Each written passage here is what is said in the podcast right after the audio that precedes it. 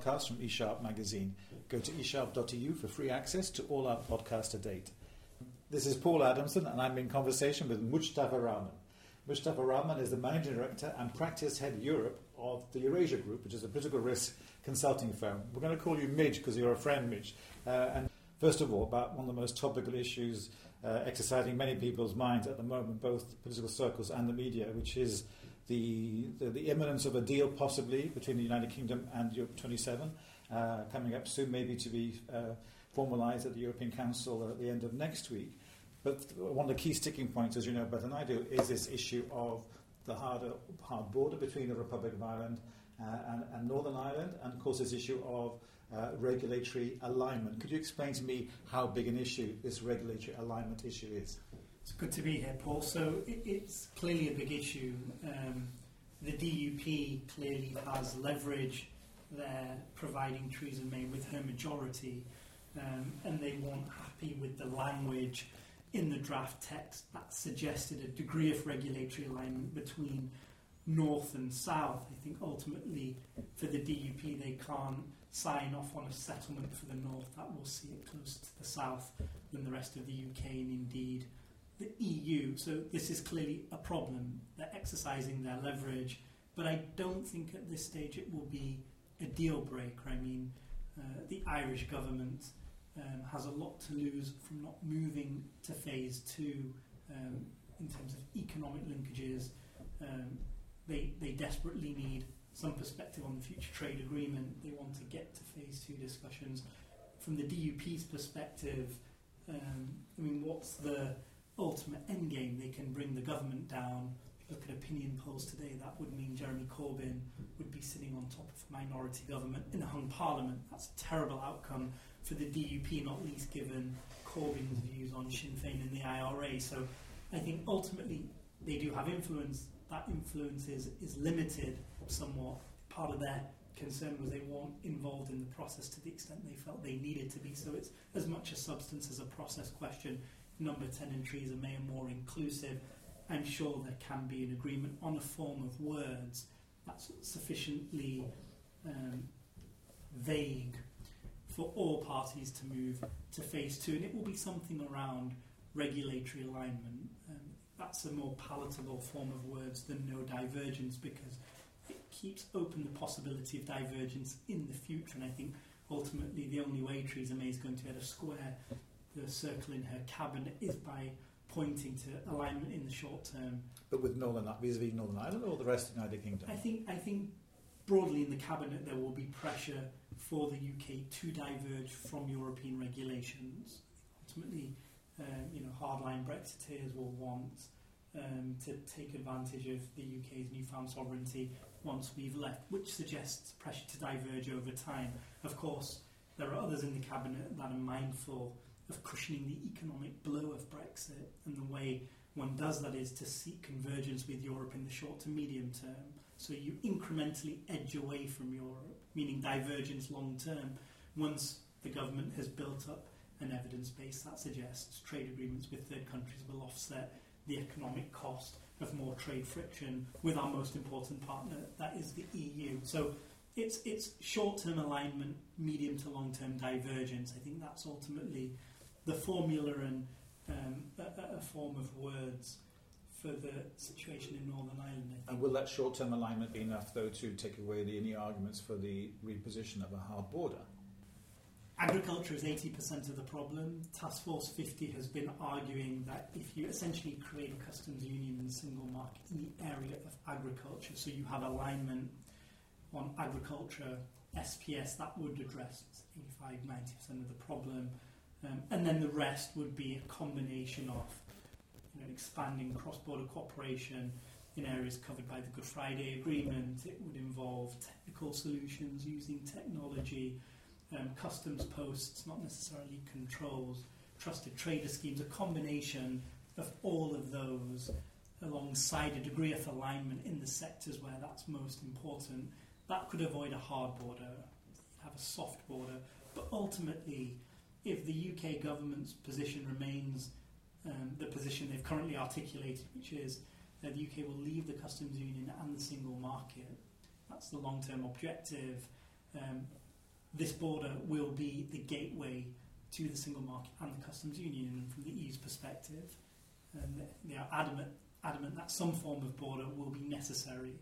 If there's a degree of alignment, suggests that border could be softer as opposed to harder, but ultimately it depends on the degree of alignment. And that, I think, ultimately, Paul, is a, is a, is a negotiation for phase two in the context of the broader uh, framework of relations between the U K and the E U at that point. So you're reasonably confident that in the, the European Council at the end of next week there will be some kind of agreement and decision that uh, assessment, common assessment, common agreement that quote-unquote sufficient progress has been made and therefore everybody can move to, to phase two? Yeah, I think I think that's our base case. I think negotiators need to be in the headspace for a deal, and that clearly wasn't the case in October. There wasn't the mentality that we're moving to a deal. It's clear the gaps were still very, very significant on all three areas. Obviously, the U K at that point hadn't moved on the financial settlement, hadn't really moved on um, the outstanding questions on citizens' rights, and the border issue hadn't even really been discussed right. in any material way. My sense, on the basis of our discussions with all the players on all sides, is that there is the headspace for an agreement. That's where the negotiators are, I would say, mentally, and there's been a tremendous amount of progress over the course of the last few days. I anticipate there will be over the course of the next few days now. I mean, there's suspicion Theresa May, I mean, where it's Tuesday today, there's suspicion she'll return to Brussels tomorrow. Maybe that's too soon. Maybe it'll be Monday next week. The point is, a deal could even be done um, in the run-up to the Council. I mean, ultimately, heads of state will want Michel Barnier, the E U's chief negotiator, to green light sufficient progress so they have that recommendation to work with. So there'll need to be some staging of the European Council, but this can happen very close to the Council. The only real implication is that there won't be guidelines, fully worked up guidelines on um, uh, on trade, but our expectation is that's not likely anyway until January. The U K doesn't want it because they've not defined the end state. The Europeans don't want to rush. Could it affect guidelines on transition?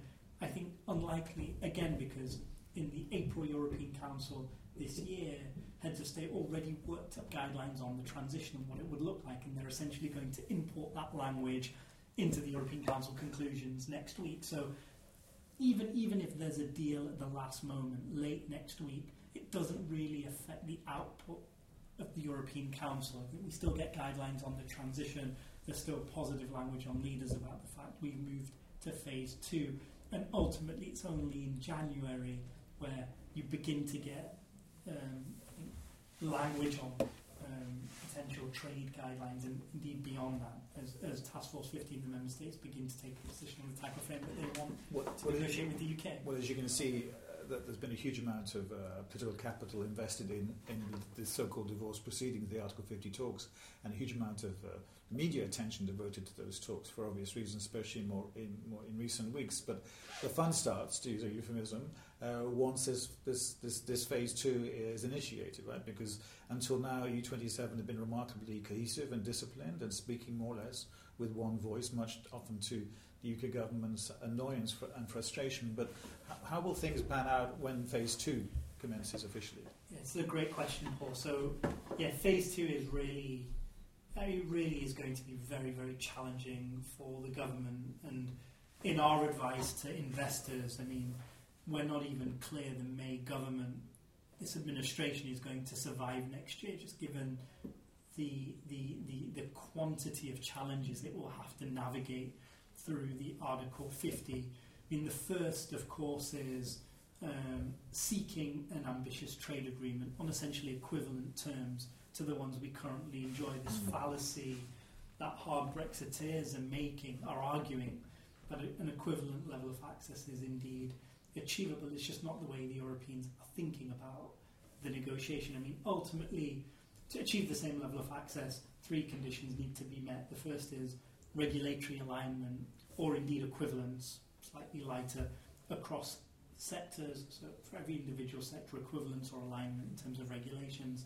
Second condition would be the the U K subscribing to horizontal E U acquis norms, the so-called level playing field. And the third condition is, of course, the four freedoms. Right. Um, now, even if you meet condition one and two, highly unlikely, because there will be tremendous pressure to diverge in the U K cabinet by people like Boris Johnson, Michael Gove, Liam Fox and others. Even if you meet the first condition or the second, indeed second condition, there's no way the government will sign off on free movement of labour during or beyond, indeed, the transitional period. So there's no way you can achieve a trade agreement with the same level of access. Now, the reason that's a problem for Theresa May is because it's in that context, ambition of the trade agreement, that hardline Brexiteers will sign off on the financial settlement. And there's still a notion in Parliament among Tory M Ps that the forty to fifty billion Theresa May is going to sign off on is a check for the future framework. And when they see what that framework looks like, mm. and it is a baseline, unambitious, narrow trade agreement that addresses tariffs and quotas, there's little or nothing on non-tariff barriers or services, I don't think they're going to be happy with that payment. So there's a big political challenge, both on money and on the trade agreement, that will come, I think, into focus in phase two. Of course, the Irish question will get a bigger hearing. Whatever fudge um, they come up with in phase one will need to be unpacked and developed um, and substantiated in phase two. And I think that, of course, is clearly going to be a challenge, not least given the the the, the majority Theresa May sitting in in London gives her very little degrees of freedom. I mean, really very difficult. Ultimately, the government's position on three areas are mutually incompatible: exiting the customs union in the single market, no north-south border, and no new internal border within the U K. Well, those three positions don't work. Something will have to change. But given the majority, given she's reliant, Theresa May's reliant on ten D U P M Ps, that's a problem. And then, Paul, the last thing I would point to, of course, is the Article fifty that will need to be voted on um, in the Council, in the European Parliament, in the Constitutional Committee, in the plenary, but also, of course, in the House of Commons. Now, in the Commons, they have created the second withdrawal bill, the Implementing um, Act. It's a piece of legislation that will have to be uh, passed through the Commons, and this will allow M Ps to implement the Article fifty deal because it's legislation. It can attract amendments. Those amendments could do a whole range of things, seek to send Theresa May back to the negotiating table, extend the Article fifty. It gives M Ps space, basically, to, to reject the deal Theresa May has brought back home. It's not just an up or down vote, it allows them to actually uh, influence the content, if I can put it like that. And can Theresa May get this through Parliament uh, based on the deal she's likely to bring home? It's not at all It's not at all clear that's likely. But if you're not confident that this current administration and Theresa May as Prime Minister will, will be sustainable in, in twenty eighteen, if you're talking about her being deposed as leader and therefore as Prime Minister by her own party, or a new election, or what is the scenario you're sketching out? So there's there's two two scenarios. I think both are, from our perspective, negative for Brexit, negative for markets. And one would be Theresa May simply mismanaging the Article fifty. Let's say in January or February next year, they define an end-state agreement that looks more like Norway than it does Canada. So, say Theresa May, I don't think this is where we're heading, but let's say for the sake of argument, she defines an end-state that's closer to the Philip Hammond yeah. view of the world than the Boris Johnson, Michael Gove a soft, view of the world. Soft Brexit. Yeah, soft, a, a softer Brexit, not only through the transition, but beyond.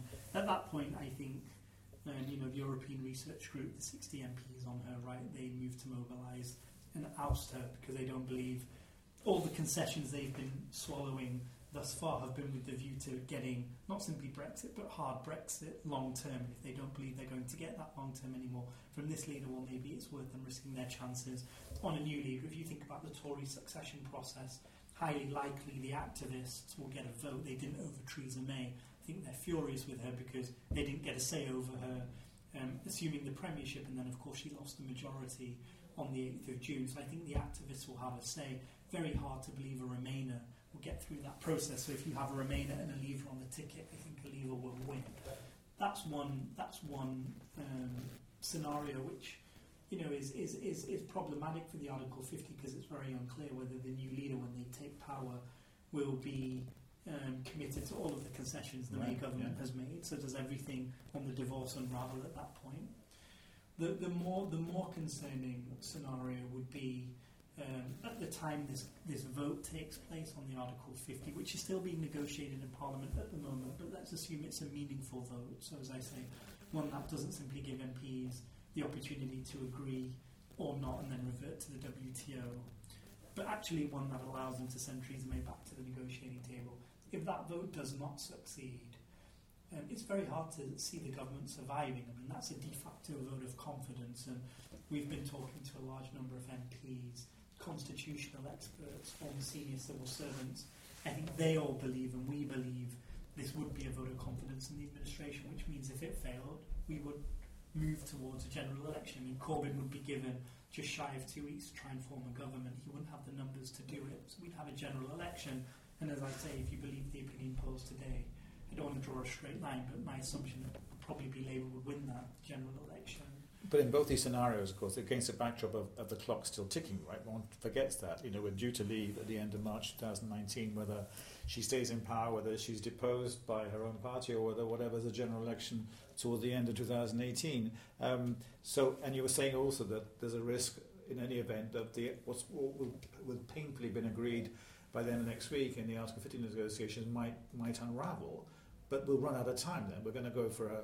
Uh, a crashing out of Europe scenario. But I think any, any big political turmoil in the U K um, will likely be met with a um, suspension of the Article fifty. I think if the U K asks for for that, uh, the Europeans will grant it. So I think if there's an election, Article fifty would be paused for the duration of that election taking place, a new government being formed, it determining its position on the Article fifty. If the le- if, if the Tories are indeed to go through a leadership succession because Theresa May doesn't make it, I think at that point as well the Article fifty would be suspended for a period of time. But but you're right, I think that the, the, the general point is the right one, which is there's a tremendous amount to negotiate through phase two and very little time in which to do it, given how long it's taken for the government to uh, build internal consensus on the divorce. So there is a risk. Right. Um, well, we're running out of time, actually, Rich, but um, um, one thing actually on transition, you say, and you and you clarify the rest of us, that there's still no clarity from the British government about what the end, the destination is, uh, as far as it's, it's concerned, vis-à-vis the, the, its future relationship with the European Union, U twenty-seven. Um, and therefore, even the discussion on, on transition is still open. You know, even the, the idea of a transition... Uh, painfully being accepted by some hard Brexiteers, but not by all of them. The, the duration of that transition, during which time, of course, as I understand it, we'll have to accept juris, you know, jurisdiction of the uh, Court of Justice, pay into the budget still, accept the norms and rules being imposed upon us without any say. So even even negotiations over the the transition it's also would be very uh, controversial. Yes, so Paul, there are, there are three areas, I think, that are going to be most contentious on the transition. I mean, over the weekend you had a number of Eurosceptics that um, wrote a letter, again arguing that there should be no E C J oversight during the transition. I'd, I'd ignore that. I think okay. Basically the government has articulated a position on the transition, and that position is it's essentially status quo, absent voting rights for the period of that transition. And the reason the government's come to that position is because that's the only transition the Europeans are offering. So if the government doesn't want to be confronted with a, um, you know, a, a W T O tariff regime in the intervening period between us leaving and indeed the conclusion and implementation of the future trade agreement, it will have to accept the transition Europe is offering, and that standstill absent voting rights. What are the three areas that are contentious? I think the first, the first that will be difficult is defining the length. I think the, the government, for political purposes, obviously wants the transition to be done and dusted well before the date of the next general election, so May twenty twenty-two. I think our intelligence tells us Theresa May's preference is March twenty twenty-one. Now the problem, of course, is it's highly unlikely if we leave in March twenty nineteen that at that point there's a new legal process that starts negotiating the free trade agreement. It's very unlikely that trade agreement will be concluded in two years. So the government in two years' time will be confronted with the same risk of the cliff edge mm. and will likely have to ask for an extension of the transition at that point. Now, uh, from my perspective, it's very clear in the Chancellery, in the European Parliament, in other capitals in Europe, they will make any subsequent extension of the transition painful mm. because from Europe's perspective, they want to move on. Mm. The E P, European Parliament, is insisting on a sunset clause. They don't want to be distracted by Brexit. They want to look forward, talk about Eurozone reform and renewal, Macron's agenda, um, thinking about the, the future of the E U, um, frankly, without without the U K in it. So the tran- the, the length of the transition, um, I think, is, is one contentious area where the government is still not thinking realistically about um, how much time will actually be needed to conclude the new trade agreement. That's, that's one area. The second is third country relationships, which all come into question once we leave in March twenty nineteen. I mean, so there are between fifty-three to sixty third country trade agreements that the U K benefits from as a, as a member state of the E U. Once we're no longer a member of the E U, those relationships all come into question. The legal status of those relationships comes into question. In order to ensure continuity, what, what's essentially needed is a trilateral agreement between the U K government, the E U and the third country, right, to maintain trade on equivalent terms, and it's not clear there's enough time or space to achieve that. So the whole the whole um, legal status of these agreements uh, that the U K is currently a party to becomes very unclear in the transitional period, and it's not clear at the moment in Whitehall whether they have good answers to address that. I think the Commission, Task Force fifty, they see this as the U K's problem, and it is indeed the U K's problem, so that's something um, I think it's worth keeping an eye on. And the last and the final thing I would flag is just how you actually implement the Article fifty. I mean, there is a view in Berlin that the cleanest way, sorry, how you implement the transition. Yeah, not just, yeah. yeah. Divorce, and, yeah. And, the, and, the, and, the, and the view in Berlin, I think, the cleanest way to do it would be to extend the European Communities Act.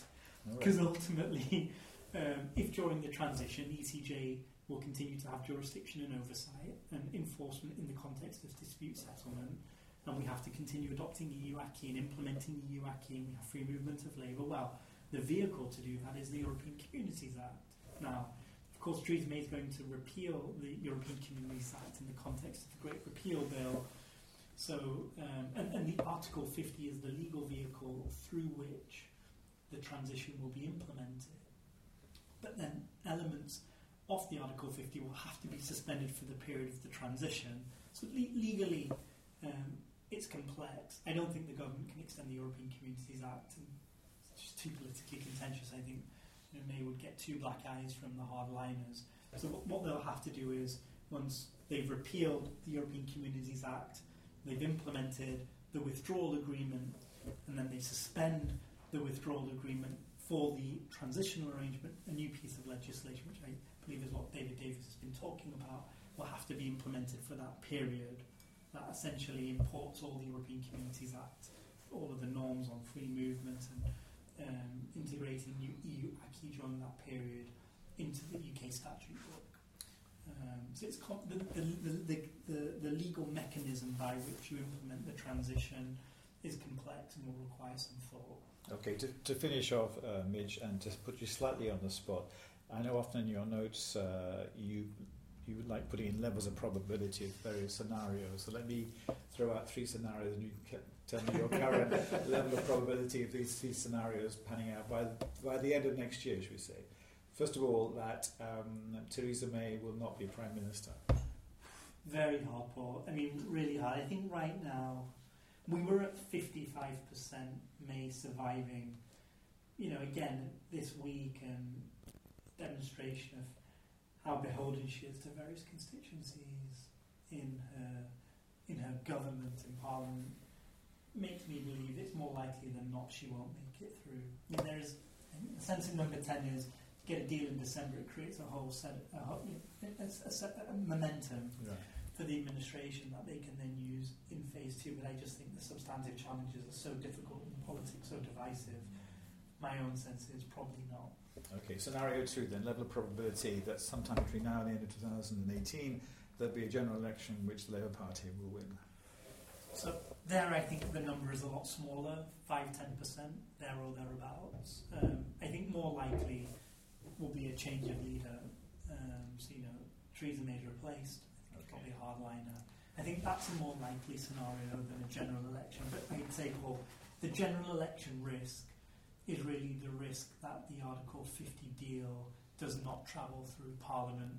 That's the mechanism, to my mind, through which you get an, an early election. Otherwise, I think what you get is Theresa May being, you know, a, a kind of coup of palace coup of sorts, where she's she's replaced, but it doesn't trigger a general election. I think for that you really need a consequential vote to fail, and to my mind, that vote is the Article fifty. As a comment, for example. Yeah, okay. Exactly. Okay, the final scenario, um, that public opinion will shift significantly uh, against Brexit uh, into to to force the political elites of, the, of this country to uh, to take a, a new view about whether Brexit is a good idea after all. Less than five percent.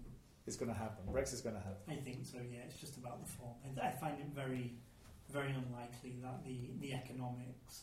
I mean, you, you need you need real economic pain in the constituencies that voted Brexit for those constituents to then recognise that's the function of Brexit, to, to reframe the way they're thinking about migration versus economic openness, for that to then be reflected in public opinion data consistently for a period of time, for that then to impact the political debate in Westminster, for it to affect the position, frankly, of John McDonnell and Jeremy Corbyn, so that they then define a soft Brexit policy, not simply in the transition, but also the end state.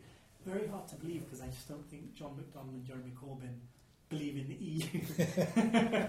And the demographic that they sit on top of is equally, if not more, divided on Europe than Uh, Tory voters. I, I think it's highly, highly unlikely. Well, thank you for those three scenarios. We have to leave it there, unfortunately. So much to talk about. Mister Rahman, thank you very much for your time. Thanks, Paul.